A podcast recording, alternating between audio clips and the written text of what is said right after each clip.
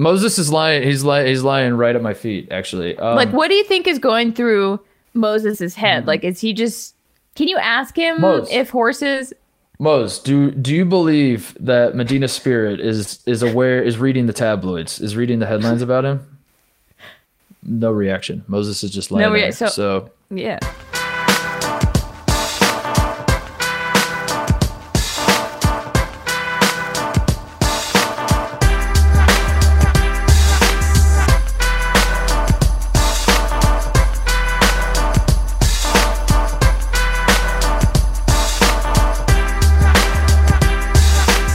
The People Sports Podcast. I am Mark Titus. She is Charlotte Wilder. We simply do not have time for pleasantries, Charlotte. We do not have time for small talk. This is an absolutely loaded show. I have a feeling this show is going to go for 3 hours. It is a show that you and I have both been very excited to do.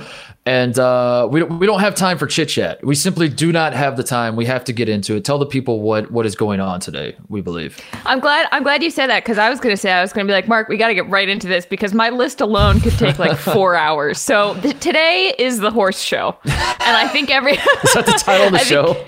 Yeah, it's the horse show. And a little thing I have to say about A-Rod and J-Lo and Ben Affleck. But yeah, that's basically the show, right? Well, let's get it out of the way. Let's get out of the stuff we definitely are not talking about before we get to the horses. Go ahead. The two things that I definitely don't want to talk about is how everybody is mad at me on the internet about Tim Tebow and what happened? Okay, so I tweeted. Oh God! I tweeted the most. The thing that I thought would make people least mad. Like, I was going for sort of a send up of, you know how everybody, the minute Tebow signs with Jacksonville, everybody is like, which we talked about not wanting to talk about last week, which we're still not going to talk about. But I was like, the funniest thing to me is how everybody's taking this and turning it into like, this means this, or this says this about this. Okay, hang on. I'm going to stop you because my mother has been visiting. She is now back in Indiana, but my mother came to visit this weekend. She showed up on Friday. Mm-hmm. She left. She was supposed to leave yesterday morning. Her flight got delayed. She took a red eye late last night. So I have been kind of off the internet the entire last 4 or 5 days. I have not seen the reaction to Tim Tebow. So please give me the backstory. Because you're glossing over this. You're like, people are just going blah, blah, blah, blah, blah. I don't know what the blah, blah, blah is. Okay.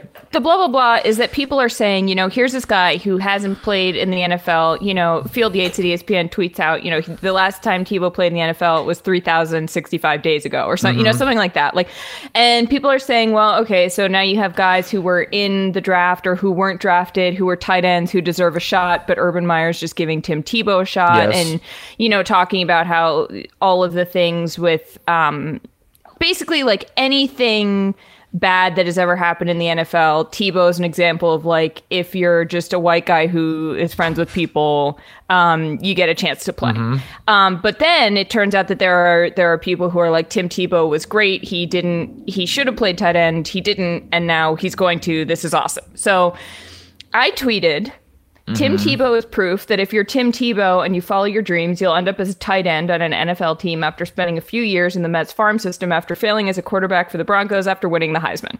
Like, that to me was sort of like, this is what, you know, the sort of most ascend up of the whole thing. Okay. And my mentions have just been an absolute disaster. People being like, what have you ever done with your life? Like, you're just jealous. Like, you call winning one playoff game a failed career. Yes, I do. He's a failed quarterback. He is not a good quarterback in the NFL. I mean, how was that? I don't understand.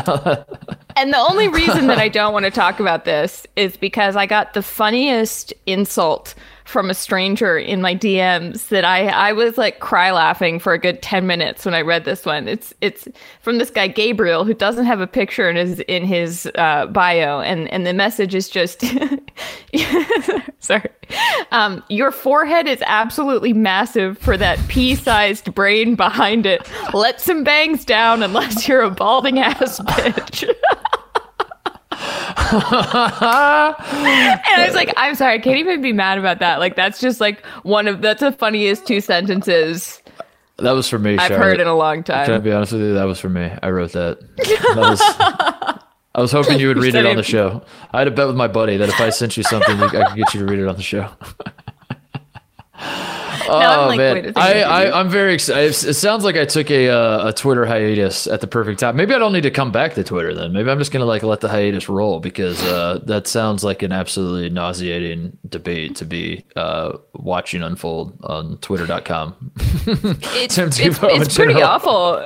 Yeah, it's pretty. It's like the least thing we want to talk about. But so it's funny you say that, because after I tweeted that, I hadn't looked. I didn't look for a few days. It is very bizarre how people, I mean, I guess it kind of makes a lot of sense, but I don't know, how polarizing that guy is for reasons that aren't entirely clear. And the part of it that's confusing to me, Tim Tebow, and I wanting to play tight end for the Jaguars is I guess I understand why Urban Meyer would want him around. I guess I understand, he's a good athlete, certainly. Like we would say he's a great athlete. Like I would say great athlete. Yeah. I mean, if we're talking like strength and he can run, and I don't know, we watched him at Florida. The guy won a Heisman and 2 national titles. He's one of the greatest college football players of all time.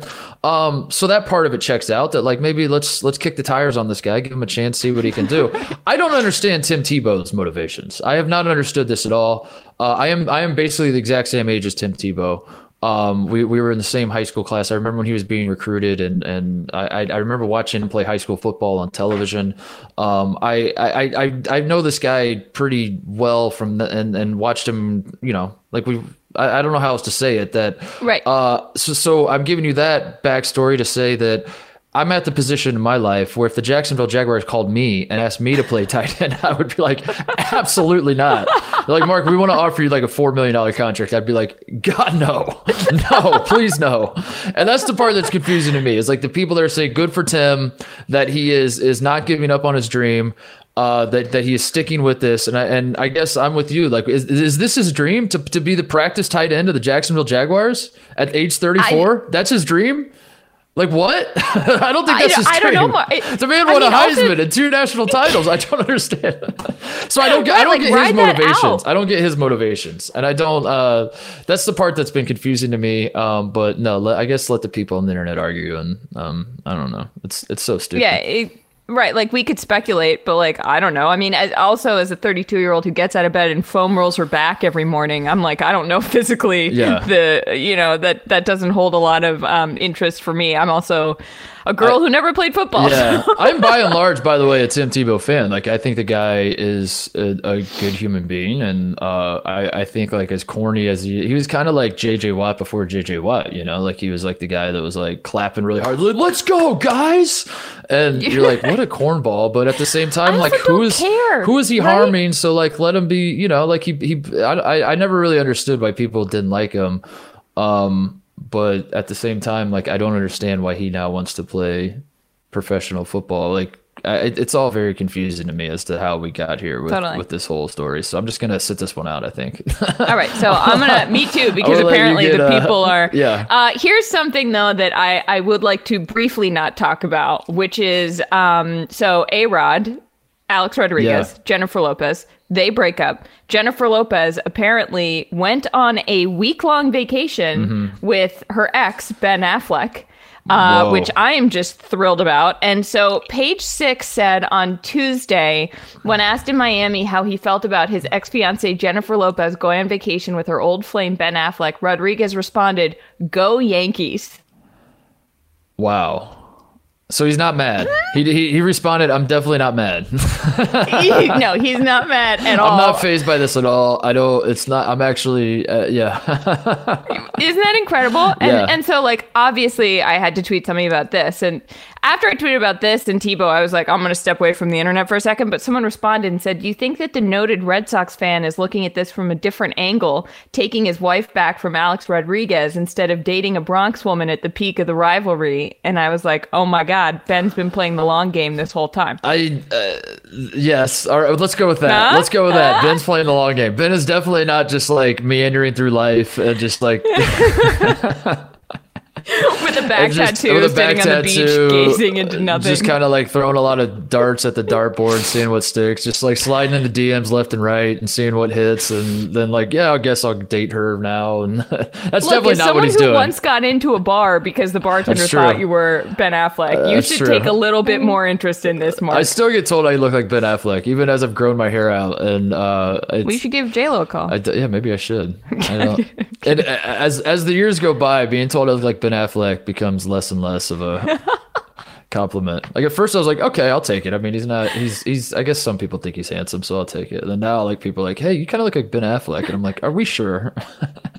You're like in the picture where he's dropping his packages with his Dunkin' Donuts, or in the one where he's staring off into the distance in the beach looking really sad? Which one? Right. I'm like, can we go back to people saying I look like Marc Gasol? I'd rather have that at this point. I'd rather be told I look like Marc Gasol than Ben Affleck at this point in my life. Let's not talk about that though. You should be, by the way, you should be the A-Rod. We should just brand you like the A-Rod relationship expert between Aaron Rodgers and Alex Rodriguez, you know? Like, look at you, just like any A-Rod. Oh my God, you just blew my mind. Yeah, any A-Rod at all, you're... That's huge. That's huge. If there is a celebrity with A and then Rod in his name, like, I'm on it. We'll think of more. But anyway, is there anything you don't want to talk about before we do our first show? I saw this headline that a college pitcher's stolen prosthetic arm was found at a South Dakota recycling center. I don't want to talk about that. Sorry. I'm not. He had his prosthetic arm stolen. It was not his throwing arm, for clarity. He's a right-handed pitcher. He was born without a left arm. That's the worst thing I have ever. Yeah. Who would do that? I imagine. I didn't really read the story, obviously. I mean, come on. The thing about, you're not a loser. Yeah, the thing about headlines like that too is like, you don't want to read the story. It's just better to read the headline and just have an idea of what goes on. But I had gathered from context clues of people chattering about it from. Mm-hmm. That he was born, his left arm below the elbow. He did not have a left arm below the elbow, and he has a prosthetic. So he wears the prosthetic to, like, I guess, have the glove on his hand, and, right, and so he can pitch whatever. Right. But my guess is they didn't steal the arm. I gotta see the best of people, Charlotte. So I'm gonna assume that they didn't, like, this was not a heist situation where they were trying to steal the arm. The arm was like in the car or something, and they just like took everything, or you know. Or is it like a backpack? That's a much more charitable place to go first before. It was in a duffel bag with a PS5, and they just like grabbed it all together. And the kid's like, I want my arm back. You can have the PS5. Like, that's what I want to assume that. You know, but like it was a total accident. It got like, it somehow got caught. Yeah, I don't want to. I cannot bring myself to believe that this was a situation where like the rival team got together and was like, we must stop this guy. Let's steal his. That's immediately where my head went. Yeah, I can't believe that. But it probably, you know, that's probably what it was. That's actually a weird reversal for us, because normally I'm the one who's like, no, everything's great. Yeah. And you're like, life is suffering. That is true. That is a nice little, we keep people on their toes just when you think we're predictable. When you think we're going to zig, we zag. I also don't want to talk about the NFL schedule release. I definitely don't want to spend the next 4 hours fleshing out how many games the LA Rams are going to win based on their schedule, and what do you have them in week 7? Do you have that as a win or a loss? Do you have that as a? I have it as a tie. How do you see the Bears playing out? You really think they're going to win 4 in a row? I don't see that. I can't see it. I'm going to be honest. I did not know that the schedule. Yeah. Came out. Well, just wait, because you're about to hear nothing but like meathead sports talk guys just being like, I think this is favorable. I think the Dolphins have a favorable draw. I think when you look at that division, I think the Dolphins, I think they definitely have what it takes to go 9-7. Although they're playing 17 games this year, right? Isn't that true? That's a lot of games. I don't like and that. Then when you factor in all the salary cap stuff, and then, you know, like who the luxury tax, and then, you know, and then the numbers of it all, like, I don't like 17 games, by the way. I don't either. That's very confusing. That's going to shake up, like, I don't know, my understanding of everything. I want to see teams try to go 8-8. Isn't that the Jeff Fisher special that he always went 8-8? I 7-9. I can't see. I don't want guys to be. I don't know. 9 and 8. As a Jeff Fisher apologist, first of all, I take that's really offensive. How 8 and 8's pretty good. 8 and 8 is. Do you know I think have I said this before on this podcast? But the most awkward question, besides asking Mike Vrabel why he said he'd cut off his dick to win a Super Bowl, the most awkward question that I've had to ask a coach is when I had to ask Jeff Fisher if he'd seen all the memes and the jokes about him going 7 and 9 or 8 and 8. Yeah. His face, it was like breaking a broken man. I was like, I'm so sorry that he was like, yeah. I've seen him, and I was like, let's change the subject. My experience with that was asking Mick Cronin, who's the UCLA basketball coach. When he got the job, he was like their 12th choice. It was a very public coaching search in the sense that UCLA was throwing out names of guys they wanted to hire. Those guys kept saying no. Then they tried to hire Jamie Dixon from TCU. He couldn't get out of his contract.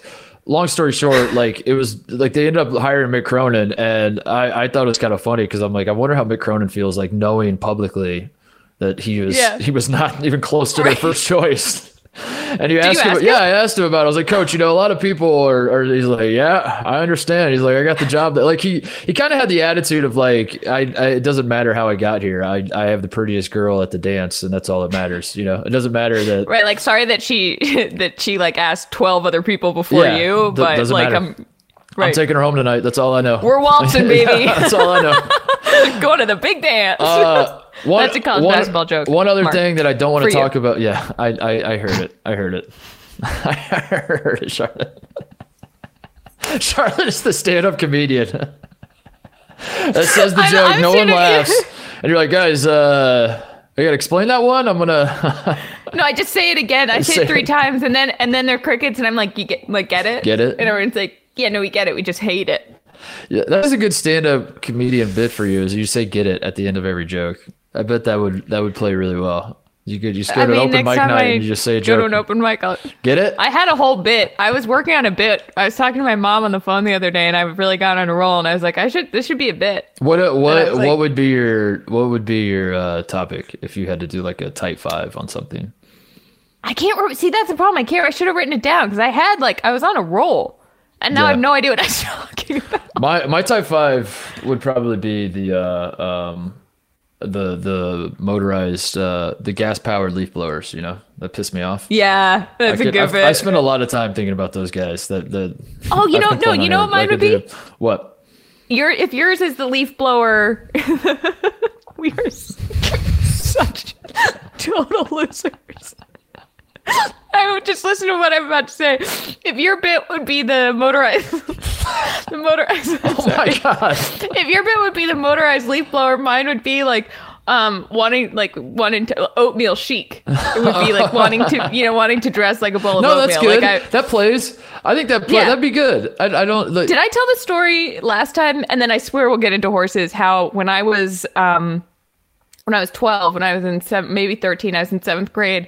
I had just watched Something's Gotta Give with Diane Keaton and Jack Nicholson. It's a Nancy Meyers movie. Nancy Meyers is the director who has these all her movies take place in the Hamptons or like Santa Barbara and these beautiful kitchens, and all the women are wearing they're all Meryl Streep and Diane Keaton, and they're all wearing like beige cashmere and like basically. And I watched this movie and I was like, I love Diane Keaton style so much. I made my mom go out and buy me.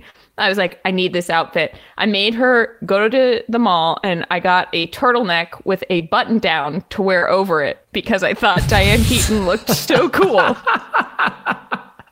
You're dressing like Diane Keaton in junior high. Yeah. And my mom, who is the most supportive, do whatever you want, where she was like, she's like, you sure? She's like, you gonna wear that to seventh grade? And I was like, this is the high. I mean, I was like, have you ever seen anyone look cooler? And she was like, well, I mean, okay. And I told her this story the other day. She didn't remember, and she was like, I said that.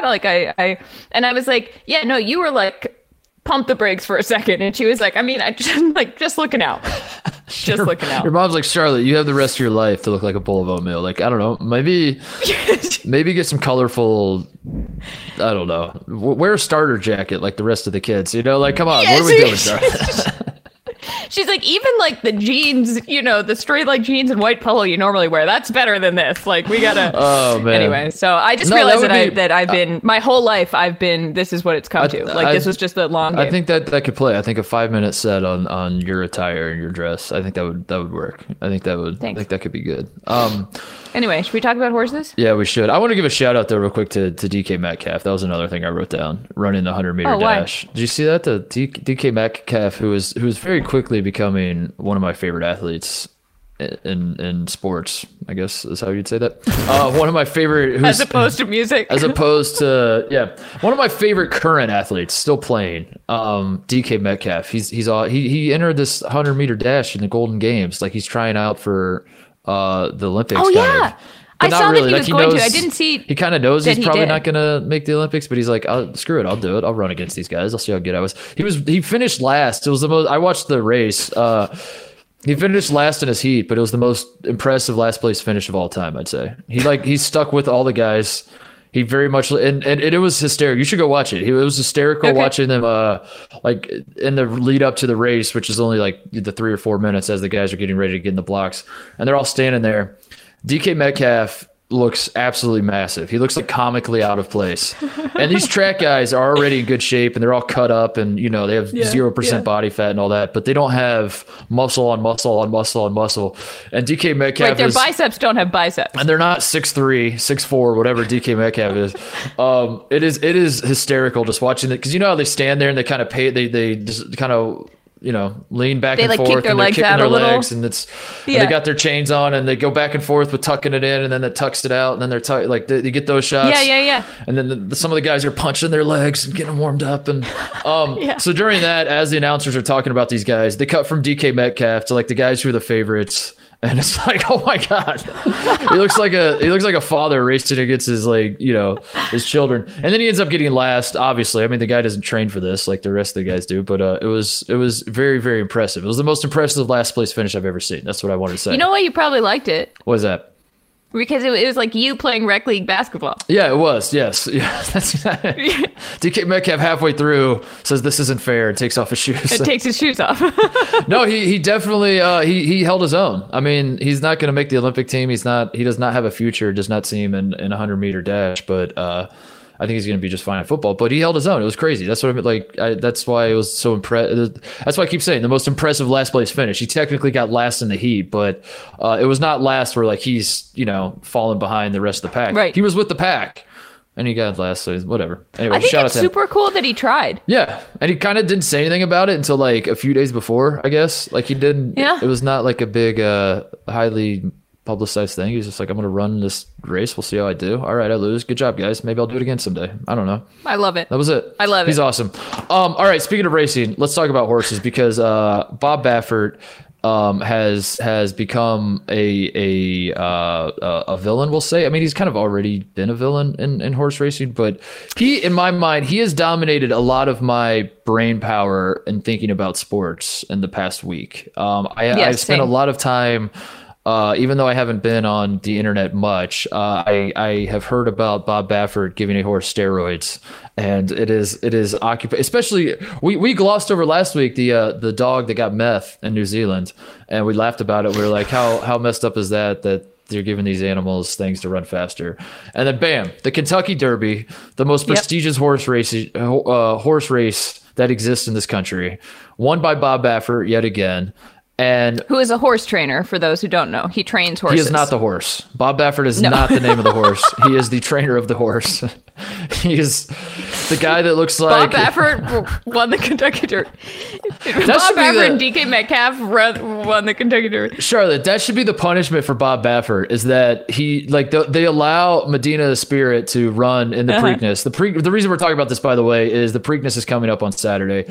So Medina Spirit tests positive for betamethasone, I believe is the substance, which is like a steroid that we have since learned he absorbed into his body via an ointment that was put on him because he apparently has dermatitis. Horses, they're just like us. He had dermatitis, so they rub ointment on him. It gives him a little, a little boost, a little kick to run a little faster. But now Medina Spirit apparently is eligible to run this weekend in the Preakness to preserve the Triple Crown pursuit. And I think one of the punishments, part of the negotiation as to whether Medina Spirit should be eligible or not, I think Bob Baffert should have to run with the rest of the horses. I think he should be... I think you should have to put Bob Baffert out there and just run the entire, what is it, like a mile and a quarter? Yeah. Do you know what it makes me think of? That Monty Python skit where they have all the Queen Victorias racing against each other. Yeah. And it's like Queen Victoria in the lead, followed by Queen Victoria. I think so too. I think also though, like we can't ignore the fact that Bob Baffert first said that it was one of the grooms who had taken cough syrup or cough medicine and then peed on the hay in the horse's stall. And then the horse ate the hay, which is how he got betamethasone in his system. And then Bob Baffert's like, oh, sorry, no, it was the dermatitis cream. Damn it was the cream. That's like, what it was. My bad. It was probably the cream. Well, it wasn't the elaborate thing that I said before. Also, it was 21 picograms. Which is a small amount, which, so Bob Baffert is saying that like the horse is, like cancel culture is coming from Medina Spirit. No, it is a small amount. And you know how I know that? Is because Bob Baffert himself told me that. My pharmacologist told me that 21 picograms would have had no effect on the outcome of the race. This is the funniest part to me. This is why this is so interesting. Did you go to a pharmacy and ask? This is why this story is so funny to me, is that the cheating itself is not exactly surprising. It's sports. Show me a sport that exists in this world.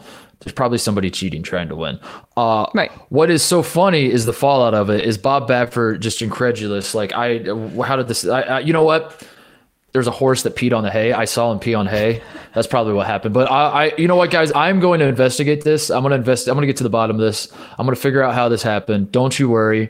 And then in part of his investigation, he talks to his pharmacologist, which what's the difference between a pharmacist and a pharmacologist? I don't know. I couldn't tell you. His pharmacologist told him that this would have no effect on the race. So he investigated himself. He determined that he had no idea this happened. He had no idea how this happened. He's going to figure out who did this. But in the meantime, also my research has uncovered that the win is legitimate and that, yes, the horse did have more of a substance than he's legally allowed to have. But according to people on my payroll, they told me that this is a clean win, so drop it. Everybody drop it. I don't see what the issue is here. There's that right. I'm honestly surprised that we've become a true crime sports podcast. Yes. You'd think he would have called up, Dumb and Dumber over here to really investigate. So we would investigate this. Yeah. And we would find if Bob Baffert told us, we'd be like, well, there you have it from the horse's mouth. No, Charlotte. Bob Baffert is not the horse. You're confusing our listeners. Sorry, I keep forgetting. Sorry. Medina Spirit is the horse. I know.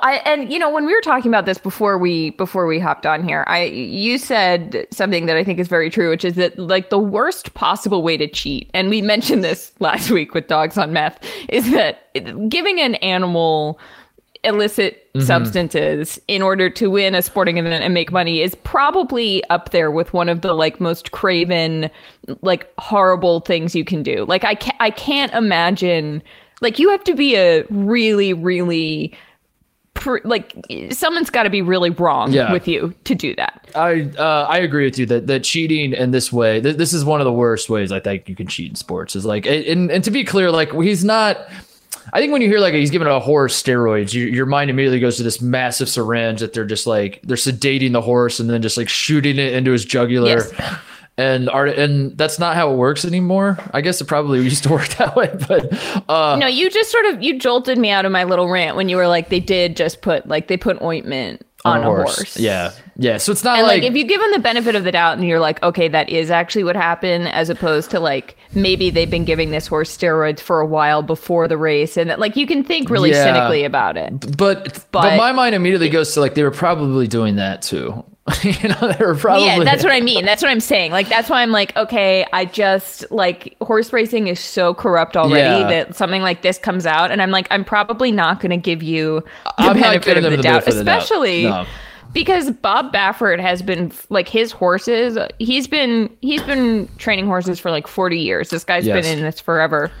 He's been flagged with at least 30 medication violations. Yes. Like 5 in the last year, right? Isn't that what they're saying? I don't know. Yeah, I saw that. Right? Yeah, it's like 5 in the last like 12 or 13 months he has been dinged with.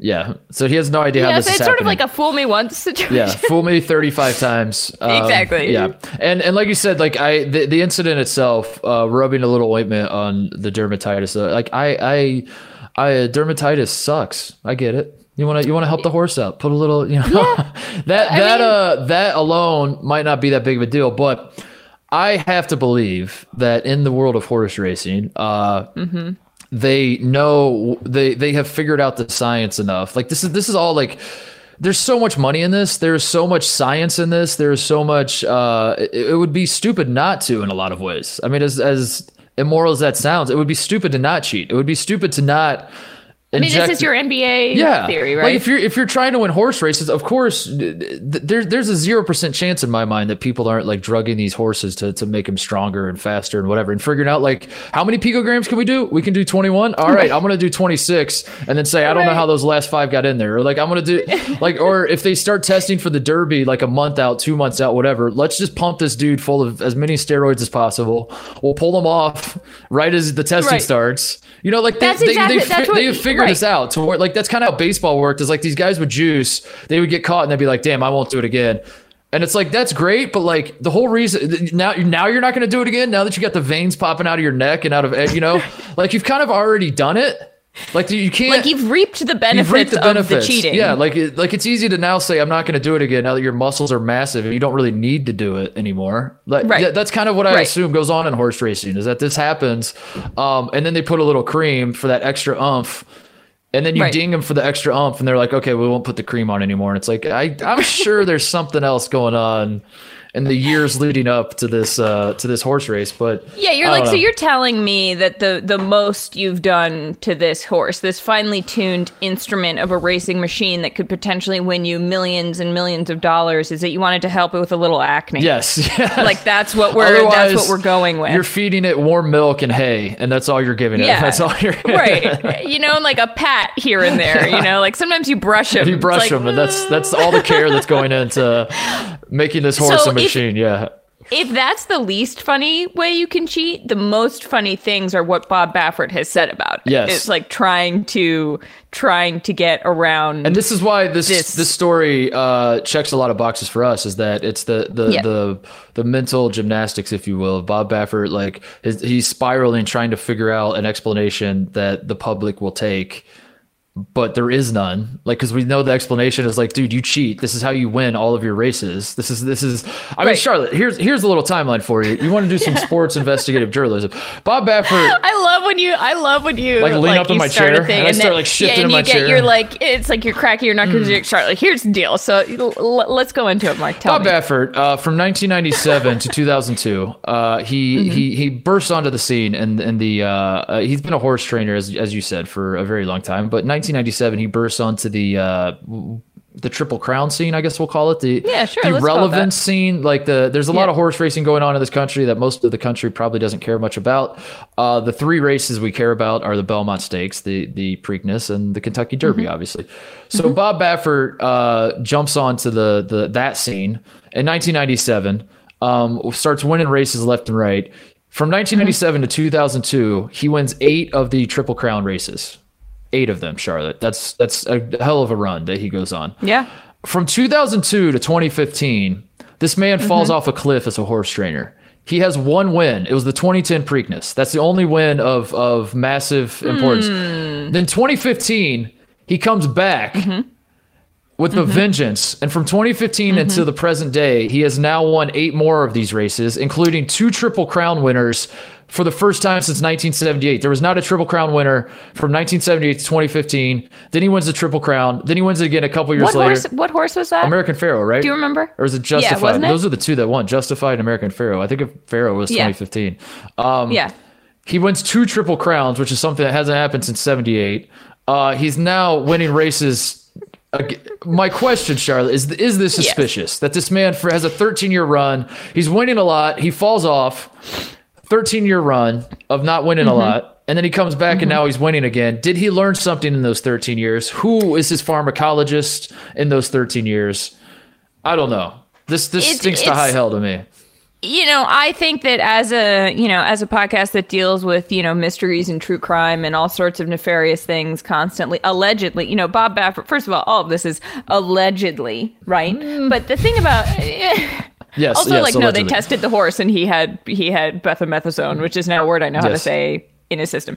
It's not like Bob Baffert. The thing that's like so damning about the whole thing is it's not like Bob Baffert was an athlete who like all of a sudden figured out a really great massage technique for his own body, or like he worked on his swing, like he learned how to. It's like Tiger Woods coming with a new swing. It's like, no, these are animals, these are horses.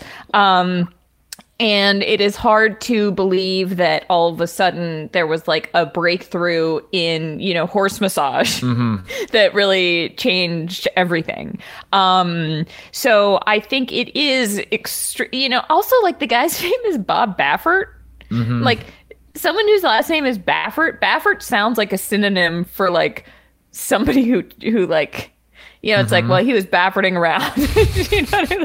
I think that's important. I don't think people talk about that enough. That he was... That, like... Yeah. And he looks like Will Ferrell in Eastbound and Down. Baffert, though, doesn't sound like a villain to me. It sounds like more comical. It sounds like Bafferting around sounds like he's being a big goofball and he's out there Bafferting around. I don't know. It doesn't sound like he's like hiding in the shadows. But I don't know. Maybe that's all right. Cool. Out. Well, there goes my next 5-minute set. Thanks, Mark. You brought up the point that this is a horse we're talking about, because I think this is very important to remind everybody that it's a horse. It's a horse because Bob Baffert is doing it. Bob Baffert. I can't stress enough. What? Bob Baffert is not the horse. He's not the horse, but people forget that. He is doing his best to make it seem like the horse is sentient and has a human consciousness, has a brain, that the horse is reading the headlines that people are writing about. He's doing interviews. He's like, you really hurt Medina Spirit's feelings. Like the reason he's so determined to get to the bottom of what happened is that Medina Spirit is stressed going through all of this, and he's like, it makes me sick that he has to now. That his win is tainted, and that I just feel for the horse. Like he said that a handful of times. I just feel so bad for the horse, and it's like, it's a horse. The horse doesn't know. The horse doesn't know you're racing, does it? No, it's just like, I don't know. See, you're slapping my ass. Like, you keep slapping my ass, dude. Like, I'm just like, fine, I'll run faster. Like, how much more? I can't go any faster. Like, I'm not sure why there are all these other horses around, but like, fine, I'll go a little faster if you want. This is something I think about a lot. Do the animals know that they are competing? Yeah.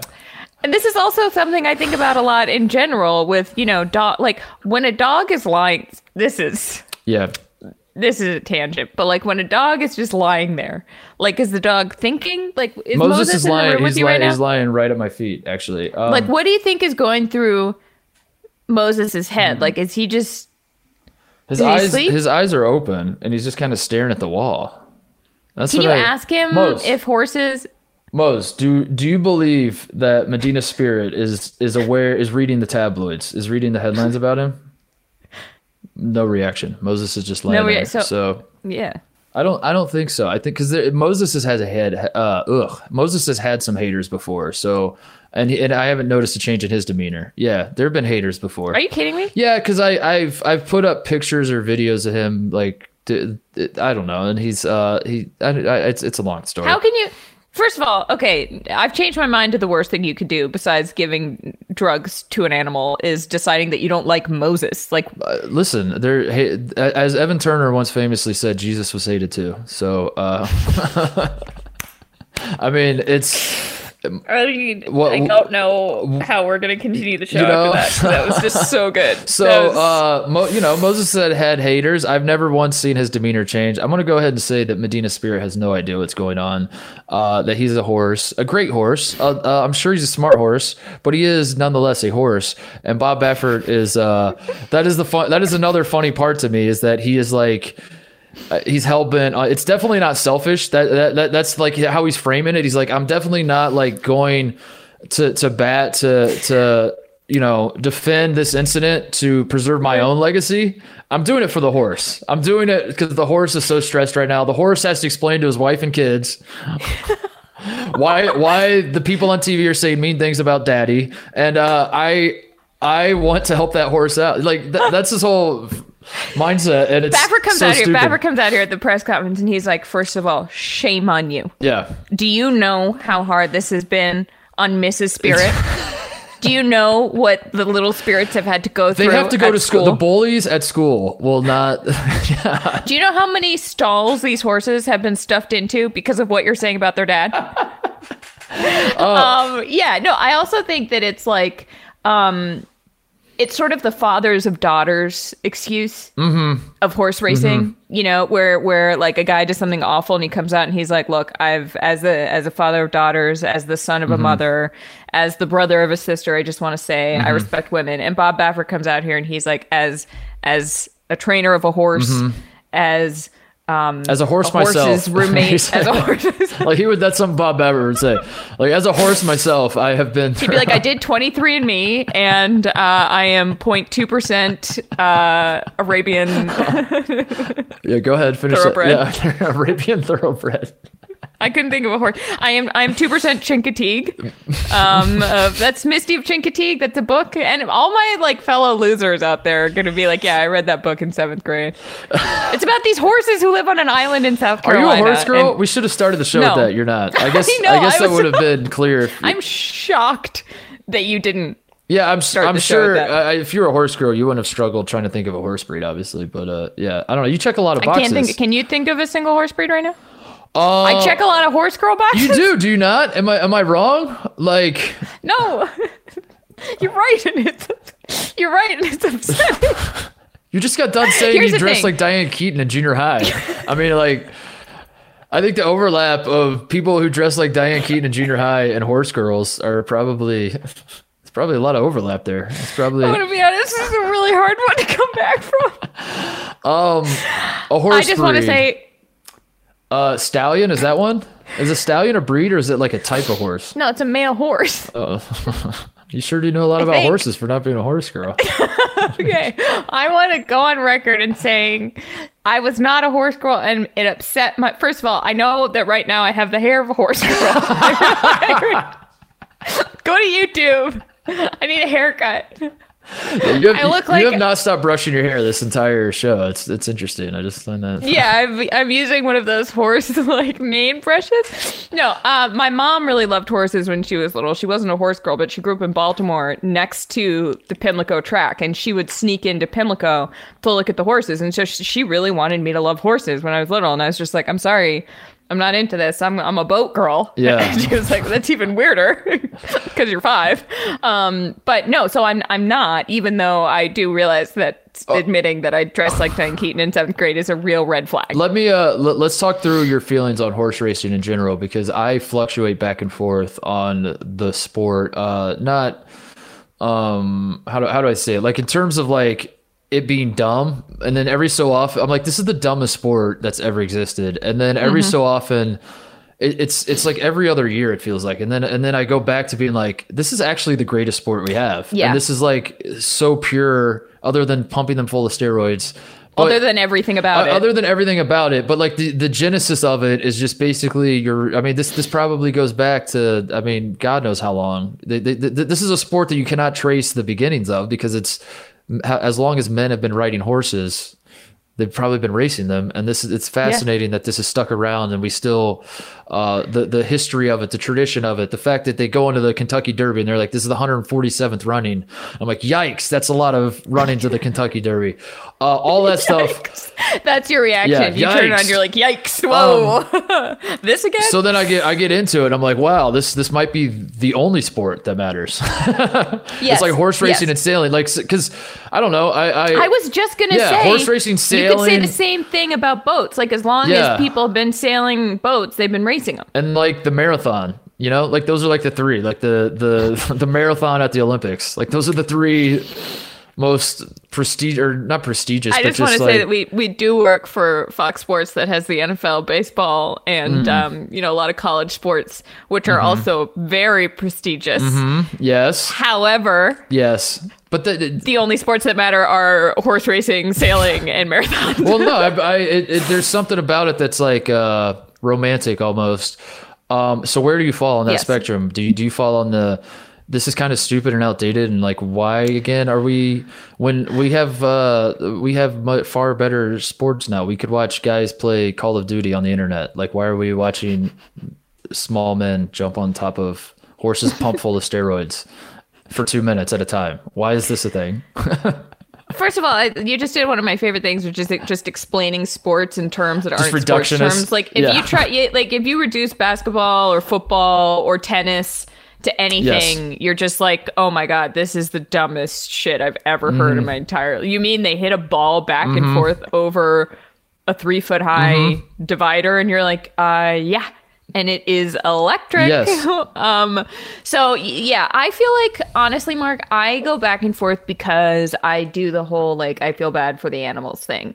Because I feel awful for the horses who, you know, like Medina Spirit and his family getting dragged into all of this. But I also, the best story, the first good story I ever wrote was when I went to the Kentucky Derby. And that's the one where I saw Aaron Rodgers. So this really all comes full circle. And when I was there, there is something about being at a horse race that is like so primal. It's exactly what you're talking about. It's like as long as people and horses have existed in the same space at the same time, they've been doing this. And like if you're up against the rail when these horses run by, I was convinced. They're I was like, massive. This is the only And They're you're like, massive. Not only is this the only sport that matters, like this is the only thing in the world that matters. Are racing horses against each other, right? Like it is. It's emotional, like it's very bizarre. And so I definitely go back and forth too, where I'm like, why are we doing this to these animals who don't know they're racing? And then I'm also like, don't ever stop doing this. Well, yeah, doesn't the winner just get to have sex for the rest of its life? So like, isn't that like, like should we really feel bad about? Like, I mean, you could say that a lot of other athletes probably, true. You know, you win a championship. Like, I feel like it's probably not too different for humans.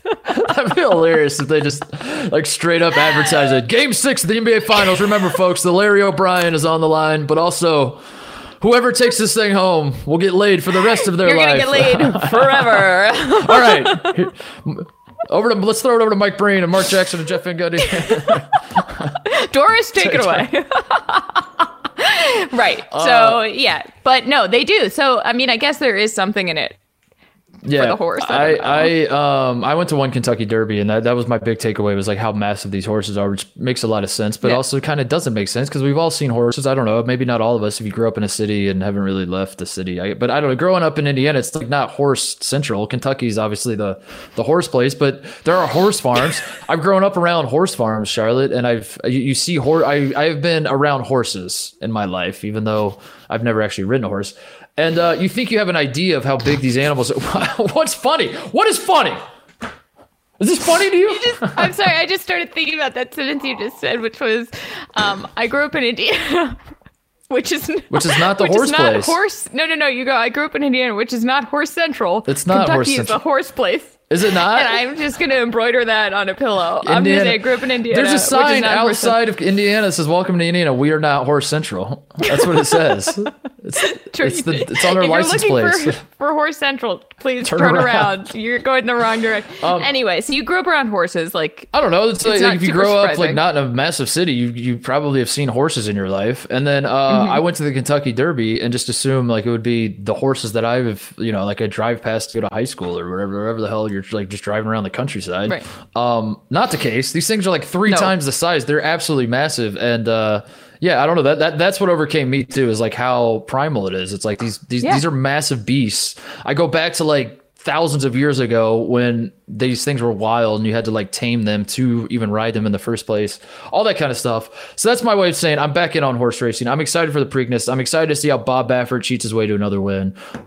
Medina Spirit will be taking part in this. And knock on wood, it's still going to pass another drug test. He's going to take part in this. And I'm going to tell you why, because Bob Baffert has elevated. He is smartly figured out a way to elevate himself to a level where horse racing needs him.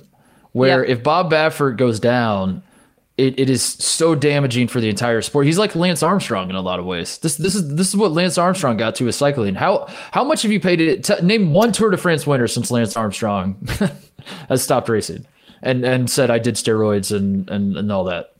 You can't do it. Can anybody in America do it? No. And everyone was glued in to Lance Armstrong. I remember Floyd Landis, I guess. Maybe he won one, but then he doped too. The point is, I feel like Bob Baffert got to that level where, like, the whole reason we care, that's not true. But, like, Name another horse trainer. Yes. And if Bob Baffert is tainted, if his legacy is tainted, if his accomplishments within the sport are tainted, the entire sport is tainted, and it all goes down. And so for that reason, those in the horse racing world have to understand this, and they're going to find a way to punish Bob Baffert without cutting Bob Baffert out and punishing him in the way he probably deserves to be punished, which is to say, my hope is that the punishment is Bob Baffert has to run the Preakness. Put him in the starting gate. Which is a long way of saying put Bob Baffert in the race. Put a jockey on his back. Make him run a mile. And I think all is forgiven. I think if Bob Baffert does that, every single person in America has to drop it, and they have to say, all right, you've paid your penance. I can't argue with that. That's just brilliant. That's absolutely brilliant. I think that he has said that he'll elevate it to like getting a temporary restraining order. I don't know. There's like he's gone into the like the horse racing legal lingo where for me it becomes like cap space where I'm just I don't understand and I'm never going to understand, but I know that he's going to fight it if this horse gets banned. But yeah, so we've got the Preakness. I don't know the names of other horses running because I've been so consumed by the Medina Spirit story. Mm-hmm. Like I paid attention when the Kentucky Derby, like I even read an article that was like the meaning behind all of the Kentucky Derby horses' names, and now I can't remember a single one because all I can think of is Bob Baffert, which is not a horse's name apparently, which I just learned. But have you do you think about horses' names a lot? Because I do. I know that you do. You've mentioned this before to me. I do. From time to time, but then I had this epiphany because you asked me to come prepared with some horse names, and spoiler alert, and I might have asked you to do that. I was putting together a list of things I would name a horse, and I realized you can literally name a horse anything. No, you can't. You can't. There are rules for naming horses. I was looking up like other horse names that have existed throughout time, and I'm like, these are all nonsense. What are the rules? Okay, names can be up to 18 characters, which includes spaces and punctuations. Punctuation, not plural. Are you serious? Yeah, you can't no names of actual person, because you submit these names to the Jockey Club, which is apparently a thing, and not an underwear brand. There's no names of actual persons unless written permission to use their name is on file with the Jockey Club. No names that are suggestive or have a vulgar or obscene meaning. Names considered in poor taste or names that may be offensive to religious, political, or ethnic groups, which makes me worried that my brilliant name of Sister Christian wouldn't pass because that's religious. That can't be true. That can't be because like that is such a gray area. Like American Pharaoh, I'm sure someone could argue is like somehow offensive. Yeah, for sure. But like anybody who's on the Jockey Club registry is going to be like, yeah, that's fine. Like you have to remember the people that these are going up in front of. There's still people who have to judge them. So I'm assuming they're all like white guys in Kentucky who are going to be like, most of these things are fine. Can I out of the gate? There's a little horse racing. Ooh. Term out of the gate from the horse's mouth. Tell me how you feel about this. Can I say I don't like this? I think if you have enough money to buy a horse, to breed horses, to get a thoroughbred into the Kentucky Derby, you should be able to name it whatever the hell you want to name it, and that should be that. I don't understand why you should be able to name your horse whatever. Like think about taking this this system and applying it to something else. This is a free speech issue, Mark. Yeah. This is a First Amendment right. Antonio Rogers Cremarte, or whatever his name is like, that's too long of a name. Sorry. That's too long of a name. You have to change your name. And he's like, what? That's my name. Well, what do you mean I have to change my name? You're like, no. Naming a kid, naming you Mark Titus isn't the same thing as naming a horse that's gonna, that's name is gonna be said on broadcasts. Like, your parents didn't know you were gonna host a podcast. They didn't know you were gonna host multiple podcasts. They didn't know that you were gonna, like, you know, like if you have a horse and you're training it to run in races, you know that that name is going to be public. So the jockey club is like, we can't have someone out here be like naming their horse, like, you know, I was just going to say something extremely vulgar, but like, you know, you can't have that. No, you can't. So they had to put some rules. I don't like it. I don't like it. This does not screw. This it's my horse. Hey, I would be in these meetings and be like, hey, but you keep your hands off my horse. I'll name my horse what I want, and you name your horse. I hope you never get $1 billion, because you would be like the worst boat and horse owner. I'm the guy. I'm the guy at the HOA meetings yelling about, like, why can I not have my Mustang in my front yard? It doesn't make any sense. Hey, there's a horse breed Mustang, right? It's a gas-powered lawn leaf blower for a reason, because it works. Is a Mustang a horse breed? Oh yeah. There it is. How about that? Wow, the layers of wordplay we're doing here. I'm very impressed. So, okay, tell me some of the names. My list that I made, I was just trying to think of, I don't know. And I got so far in it, I was like, you could just, that's where I got my head. I was like, any of this works. I wrote down left tackle as the first one. I don't know why. That's really good. Left tackle. That's a great horse name. Because also a horse tack is a thing. Oh, really? I didn't know that. I don't know what it is. But... I like the idea of left tackle. That just seems like a beefy horse too. That's like going to a very strong thoroughbred. I was thinking about drink type. Like I want a horse that says that invites like a fun spirit. Like maybe fun spirit is the next one I say. That when you read it, that's like one of those pontoon boats on a lake that's named Fun Spirit. Here's a question for you. Because I wrote this down. What is the difference between strategy for naming a horse and naming a boat? Oh, absolutely the same thing. It's the same thing to you. There's no difference. I walk around the marina here and I notice there are a lot of puns. It's like, that is the go-to thing with a horse is like, or with a boat is like ecstasy, which C is spelled SCA. Oh yeah, right. You know. I once when I was teaching sailing, sorry. But when I was teaching sailing in Maine, there was this like massive yacht, this like huge, you know, sort of like something that Jeff Bezos would own that like came into the harbor, and everyone was like, what the heck is this boat doing here? And our kids were sailing these, you know, these boats were like 10 feet long that they would sail, and they would just smack into every boat in the harbor. And it was a real problem because there were some nice boats, but they like, one kid gets stuck, like is heading directly into the wind, so he's not going anywhere, and he just keeps bashing up against the side of this like stunning yacht. And I was like, oh my god. And I go over, the thing is called acquisition. Oh no. First of all. No. And I was like, oh, keep going. I was like, don't worry, buddy, just like smash that thing all you want. You pay millions of dollars for a yacht and then you throw a shitty pun on the back of it. I don't understand it, but yeah, I think that there are more puns in boats. I think you're right. I think it depends, though, right? Like if you have a super nice yacht, you're going to name it something. You're going to try, unless you're a total asshole, like whoever owns acquisition. If you know who owns that boat, email us, by the way. Like you're going to try to name it something nice, which is, I think, the same thing with a horse, or you just get, so it's like a family inside thing or something. Yeah. I don't know. I think it's a similar vibe, though. I want to get a pontoon boat on a tiny lake. That's like only, that's just, you know, like 20 feet deep is all. It's like very, very tiny lake. You could say that the boat would have a shallow draft. Very shallow draft boat, just a pontoon that would just kind of fart around the lake, and that's about it. And I want to name it the Unsinkable too. And I think that's always been my idea for naming a boat. It wouldn't be as funny on a boat that you take into the ocean, because that's like, you're kind of jinxing it. But a pontoon on like a tiny lake in Indiana or Ohio, and it's called the Unsinkable 2. That plays. I hate how funny that is. I think that plays. Anyway, back to my horse list. I wanted to have names that like make it, because I see horse name that seems fun, and I want to bet on that horse. Yeah. So I wrote down Drinks on Me.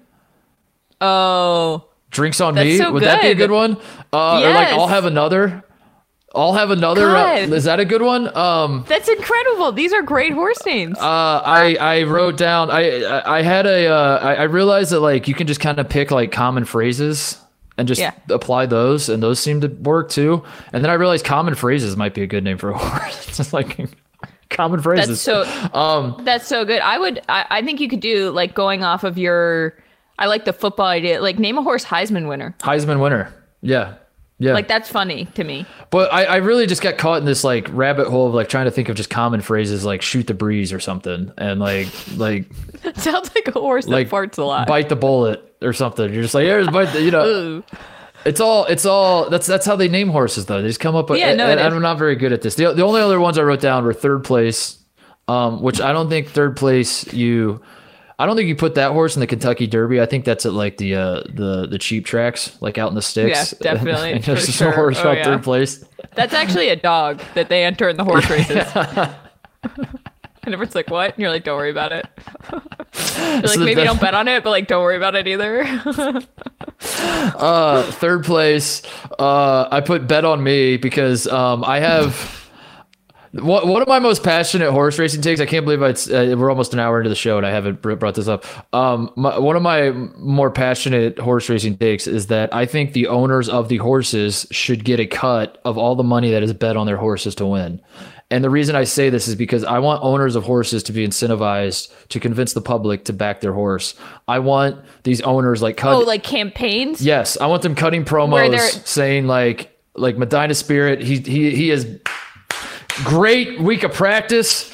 We're winning this thing. They're talking smack to each other. And so everyone's like throwing money on their horse and then they get a cut of it. You know what I mean? Like I want these guys incentivized to... I think we should expand this to, I think NFL owners should also do this. Like I want to see Jerry Jones cut a promo saying like, bet on the Cowboys. Bet on the Cowboys. We're going to win. We're going to win the Super Bowl. Like why would you not bet on us? I don't understand it. And then everyone bets on the Cowboys and they lose in the first round of the playoffs. So I had bet on me. And then last two, because I was reading about Bob Baffert talking about cancel culture. And I thought cancel culture would be a funny name for a horse, honestly. Oh, there it is. Cancel culture would be funny. I don't want to say mine now. That's it. Okay, so here's what we're going to do. The people are going to email us. We're going to have a People Sports Podcast Venmo. Everybody listens is going to Venmo us like between $1 and $7. Yeah, we're going to save up and we're going to buy a horse and name it Cancel Culture. Yeah. And enter it into the Derby. Oh, the last one. I had one more. The last one was Dave. Just Dave. Just like I've always wanted that. Just a horse just named like, because that would, I would have the picture if like Dave is winning the Kentucky Derby. You're like, Dave has a 4-length lead. Like I'm listening to that on the radio. I am picturing like a guy named Dave just like running. I think I've long had the idea that the funniest human name you could give an animal is Brendan. I think a horse named Brendan running the Kentucky Derby would be really, really funny. It's like just...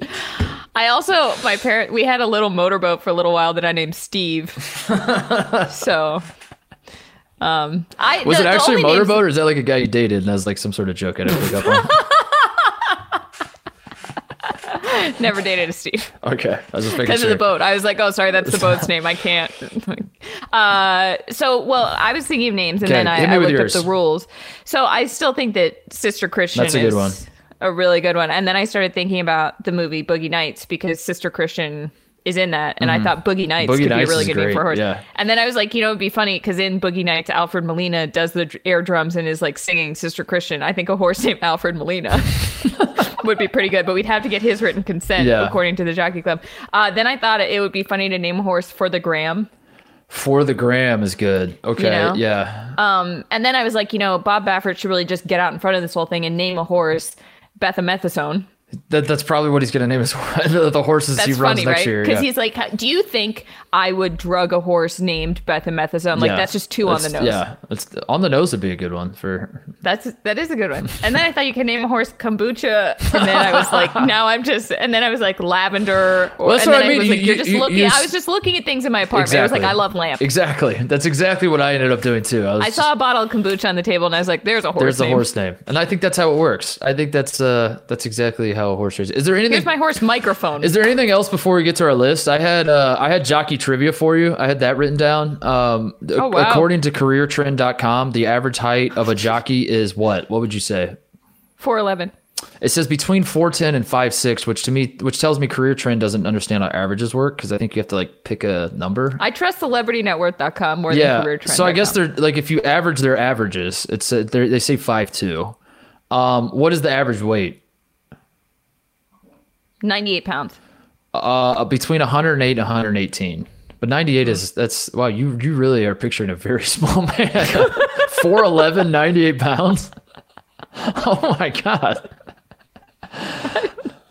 I'm bad with measurements. Finally, the last thing, the average salary of a jockey, according to careertrend.com. And this does not necessarily mean the ones that are winning the Kentucky Derby. This is just like if you want to get into jockeying. $45,000. $30,000 to $40,000 a year. That is the average salary. That's unfortunate. You have to provide your own equipment, your own helmet, your own... What are the things? The whips, I guess it would be. Stirrups? No, maybe, I don't know. Whip. Your own saddle? You probably don't. No, they don't ride saddles, right? Pants. They don't have saddles. You gotta bring your own pants. That's the whole point. They have saddles. They have saddles?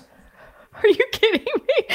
Wait. No, I don't know. I thought they don't have saddles. They're not riding the Kentucky Derby bareback. They aren't? What? You can't? Why can't you? Isn't that what it should be? How are you gonna stand up? Can you put the horse? Can you still put like stirrups on it somehow and reins, but not have like a actual saddle to sit in with the little? I guess they have to have saddles. I don't know. I told you I'm not a horse guy. I don't know. Yeah, I'm clearly not a horse. They have to have saddles. They probably have to have saddles, but maybe that's the saddles, Mark. I don't think. I mean, but the rodeo. But they're sitting on something. Do they have saddles? Do they? I mean, there's got to be a sport where you ride horses bareback. I guess rodeos obviously have saddles, bareback. But when they're, I don't know. I'm confused now. I got to do more research. Same. All right. Do you want to do our list? Let's do our list. Let's wrap it up because we were talking earlier about how sad it is to cheat in this manner that a victimless horse gets. I guess in this instance, he gets his dermatitis treated. But just the idea of drugging animals on the heels of a dog being given meth.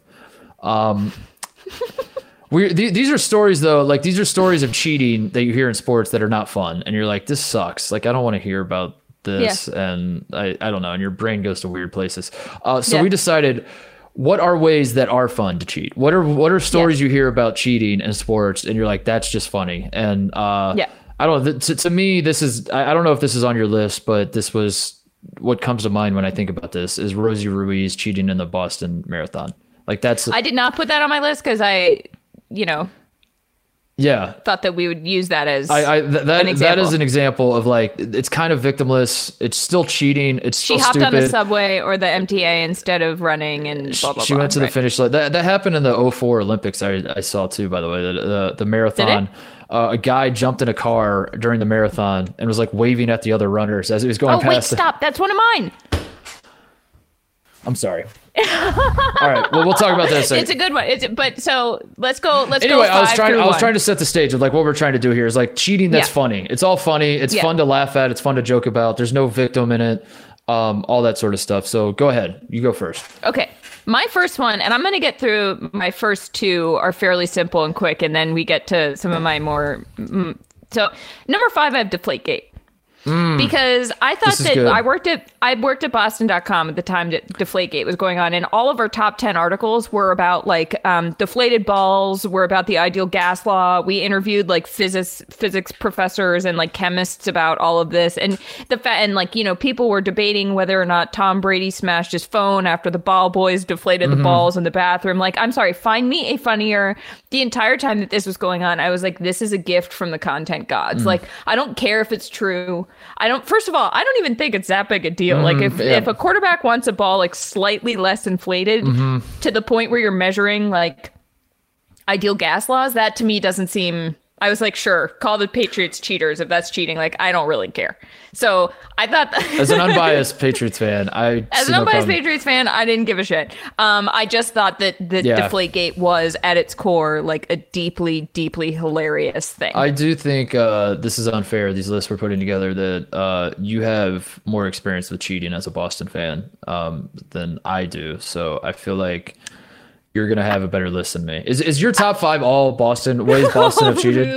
It might be. No. Look, not even just the Patriots, the Red Sox. No. Okay, all right, that's fair. That's a fair counter-argument. If you're not cheating, you're not trying, right. Okay? Sorry that your teams haven't won as many championships. Okay, all right. That's a fair rebuttal. Number 5 for me is diving in soccer. I think this is I don't condone it. I think they are all wusses and losers, all the guys that do this. But it is objectively hysterical to me to see a guy not get touched And I'm not talking about, like, you know, a guy who milks it a little bit. I'm talking about a guy that straight up does not get touched, jumps in the air and like flaps his arms, falls down, has the moment of like, do I grab my face or do I grab my ankle? And he kind of does both and covers the face, but then grabs the ankle, but then covers the face. Yeah. And then he's like, I'll do face this time because I don't want to laugh. Yeah. So he covers the face as he's laughing and he's rolling around.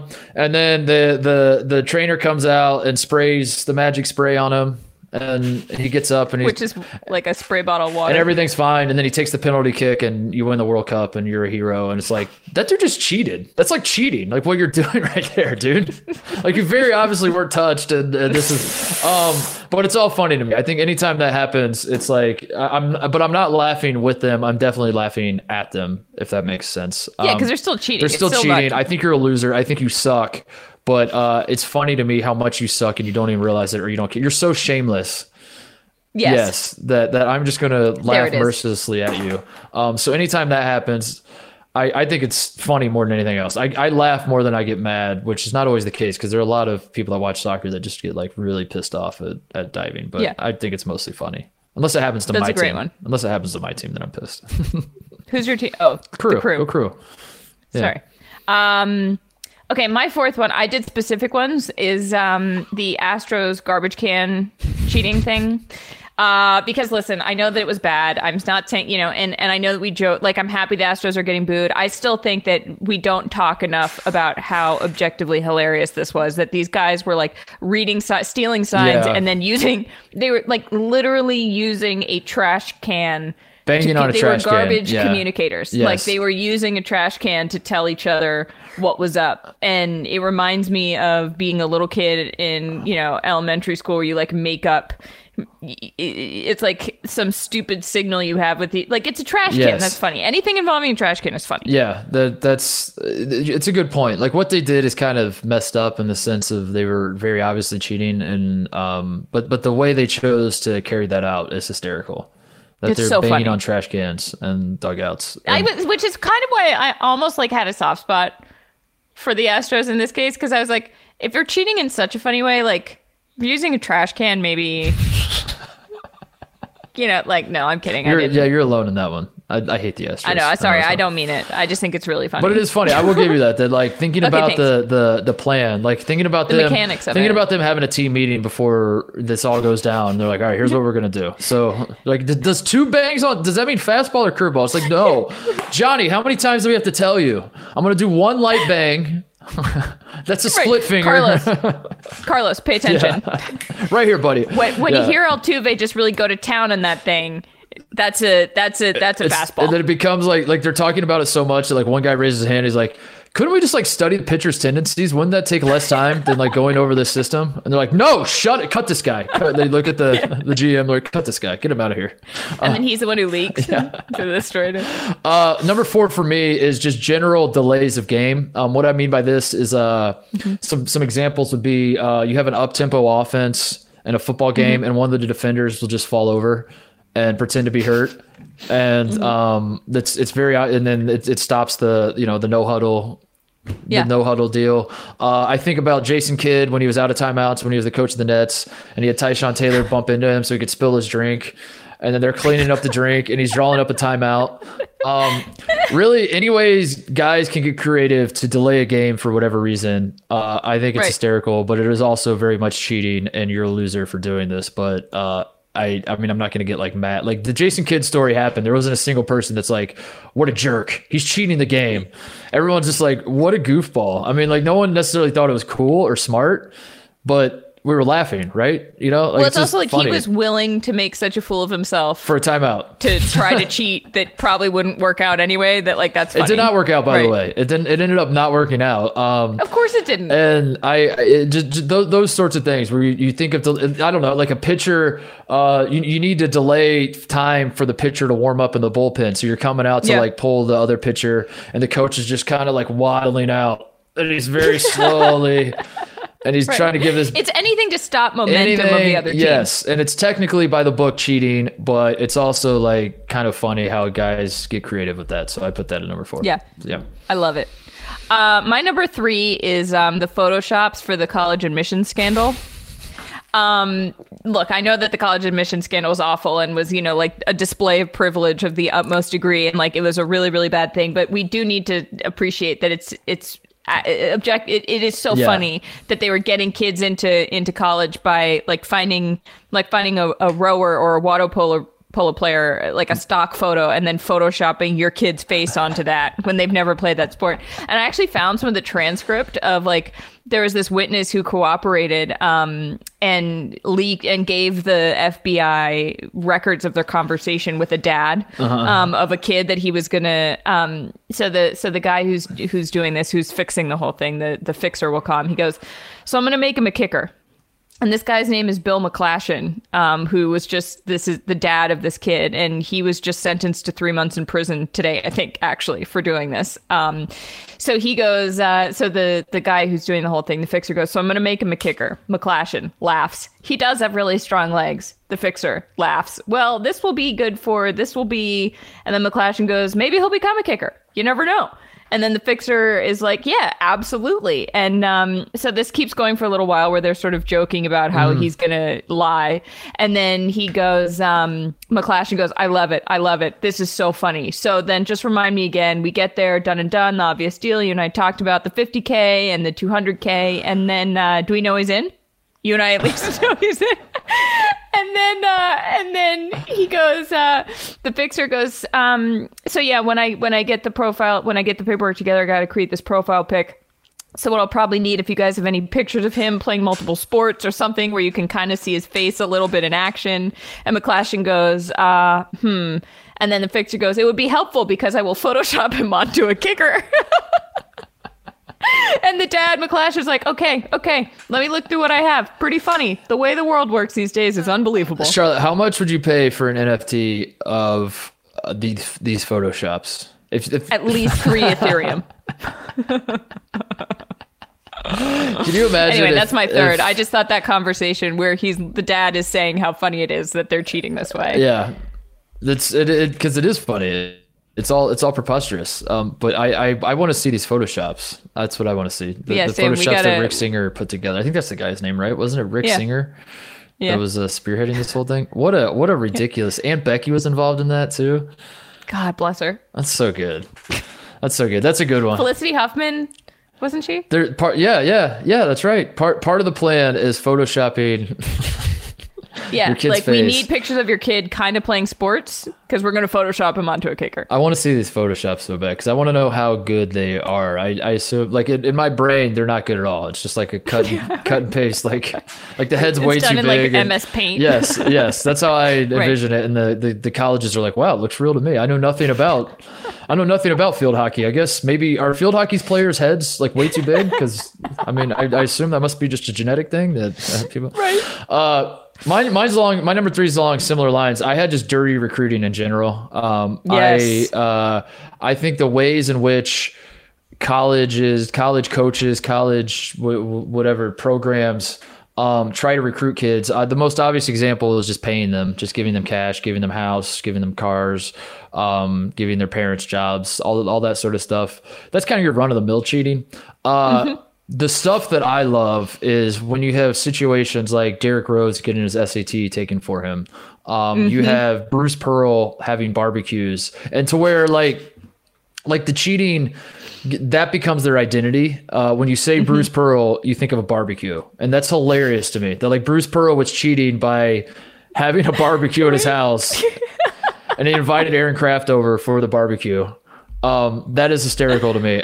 Kelvin Sampson got fired from Indiana for making too many phone calls. And like at the time when you're going through it, you're like, yeah, that's a recruiting violation. You can't do that. But then you kind of like laugh about it that Kelvin Sampson was making phone calls. Like he was using his phone too much. That's hilarious. Right. The Louisville one with like the hookers in the dorms. Maybe that's not as funny to some people, but like I laughed forever when I was like, but you think it's pretty, like, you did what? It still gets you. You did what? Right. Like what are you doing? And you really like think about the extent that people go to give advantages to make their school be more attractive to recruits. It is hysterical, and I think this can only happen in college sports. This only happens here. Yeah, Exactly. And a key part of why it's funny is because you're talking about 17-year-old boys, yes, for the most part. Yes. Like you are trying, like what is the way you can best bribe a 17-year-old boy? Yes. And it's not like I said, like most bribes are just like straight up cash, and that certainly does happen. But like I specifically love the dirty recruiting that is not cash based, and it's just convoluted. Like, we're gonna invite you to this maybe if I invite him to this barbecue and feed him the best ribs of his life.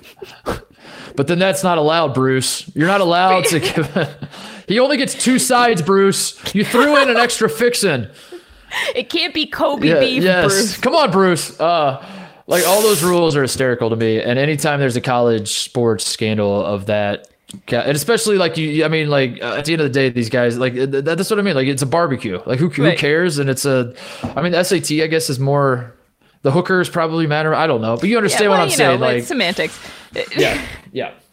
But it's also funny what isn't. Like Bruce Harbaugh. Jim Harbaugh can like have a sleepover at a kid's house and everyone's like, that's fine. Yeah, yeah. You know, like, yeah. What? Okay.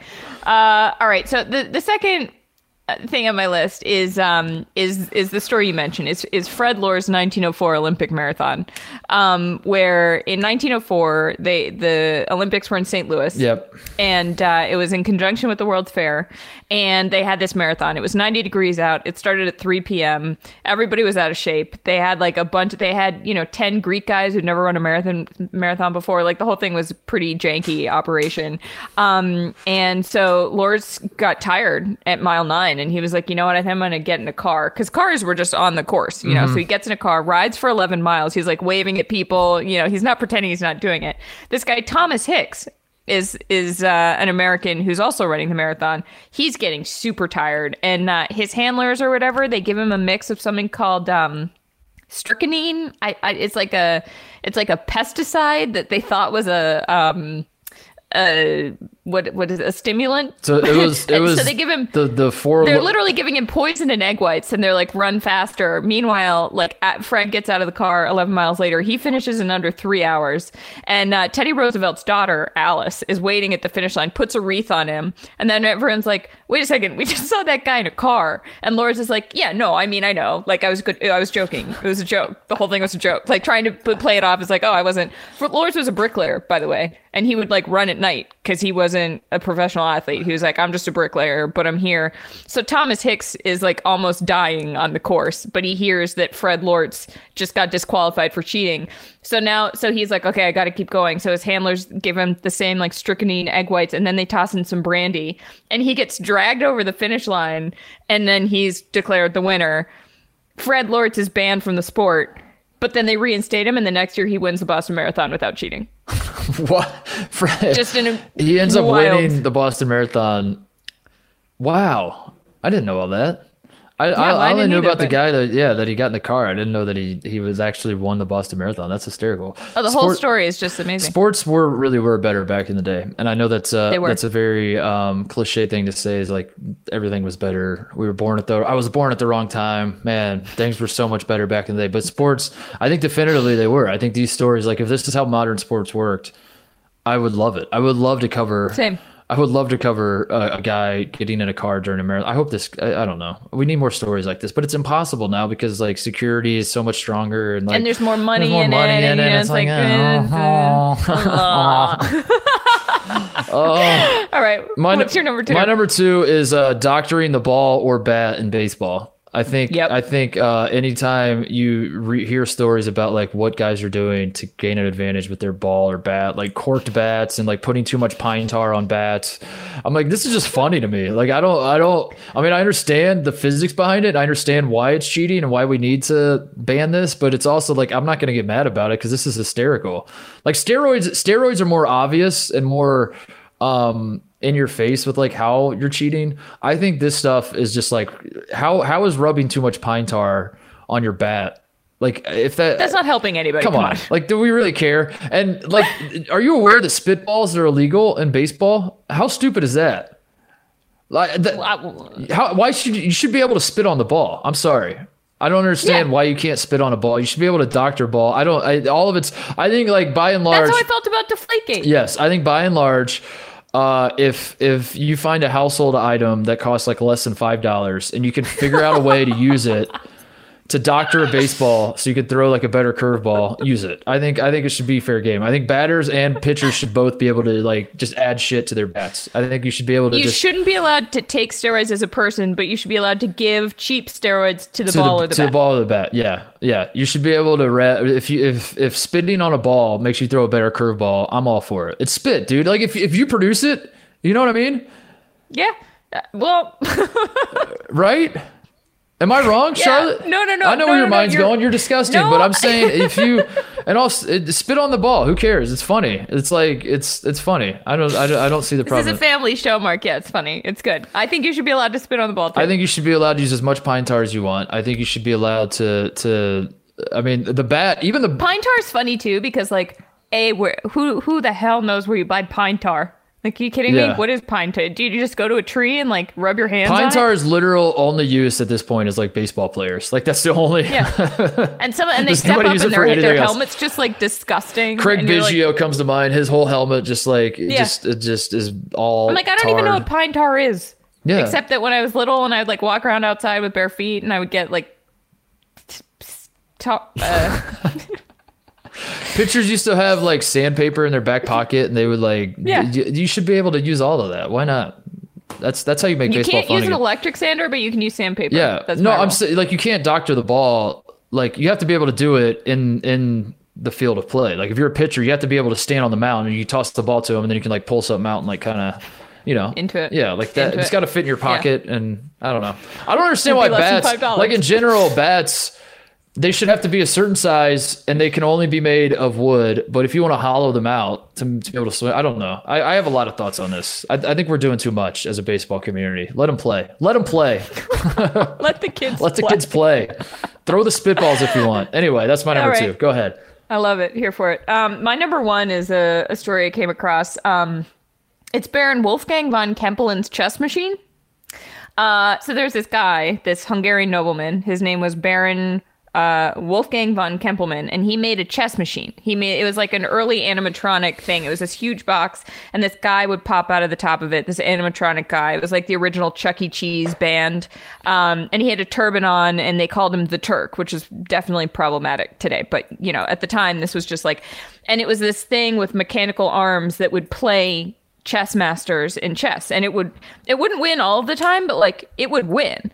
And people were like, this is an incredible machine. Like, he made it for the princess or this queen.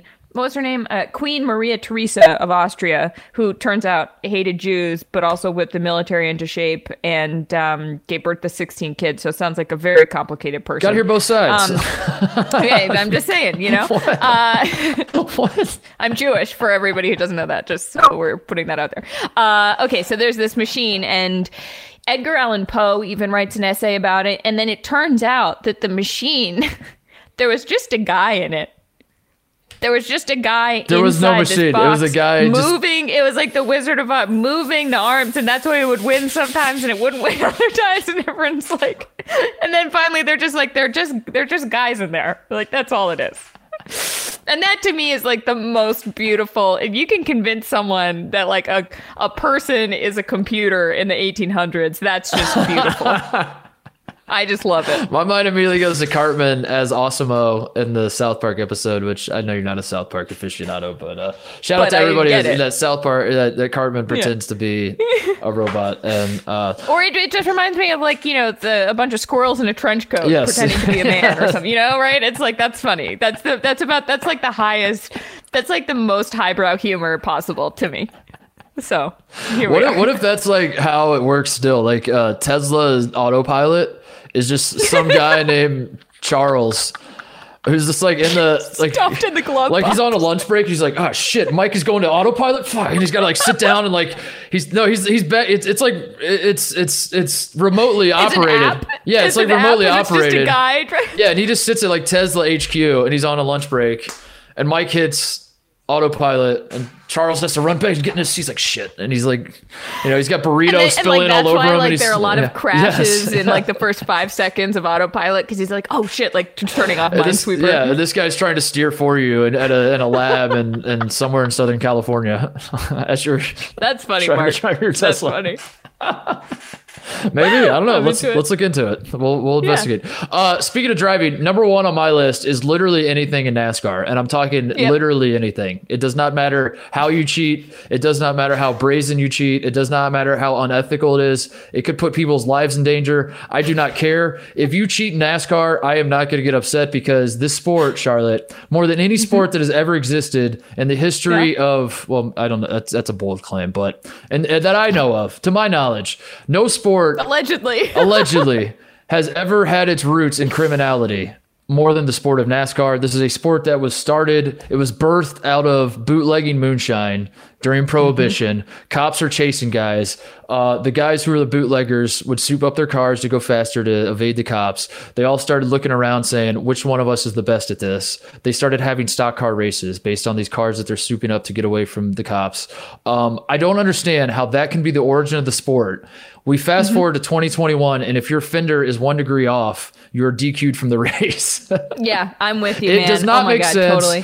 Throw it out the window. I don't think there should be any rules. I think at the very least, there should be one race a year in NASCAR where anything goes. It's like the purge race. And if you're too scared to enter it, if there's some guy that's like, I don't know, man, this seems kind of dangerous, don't enter. That's fine. Don't enter. The rest of you guys, you get to enter. But just know that you're a total...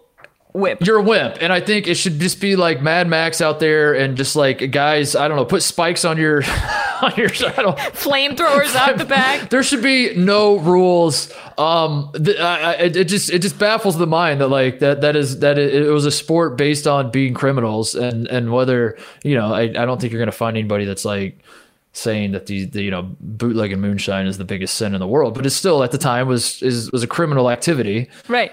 And now you fast forward to today, and you got to fit everything there's so many rules, and you have to follow them all. So literally anything that happens in NASCAR that's cheating, I'm not going to get mad about it. I'm going to laugh that we've come this far, that the sport built on cheating is now trying to enforce rules.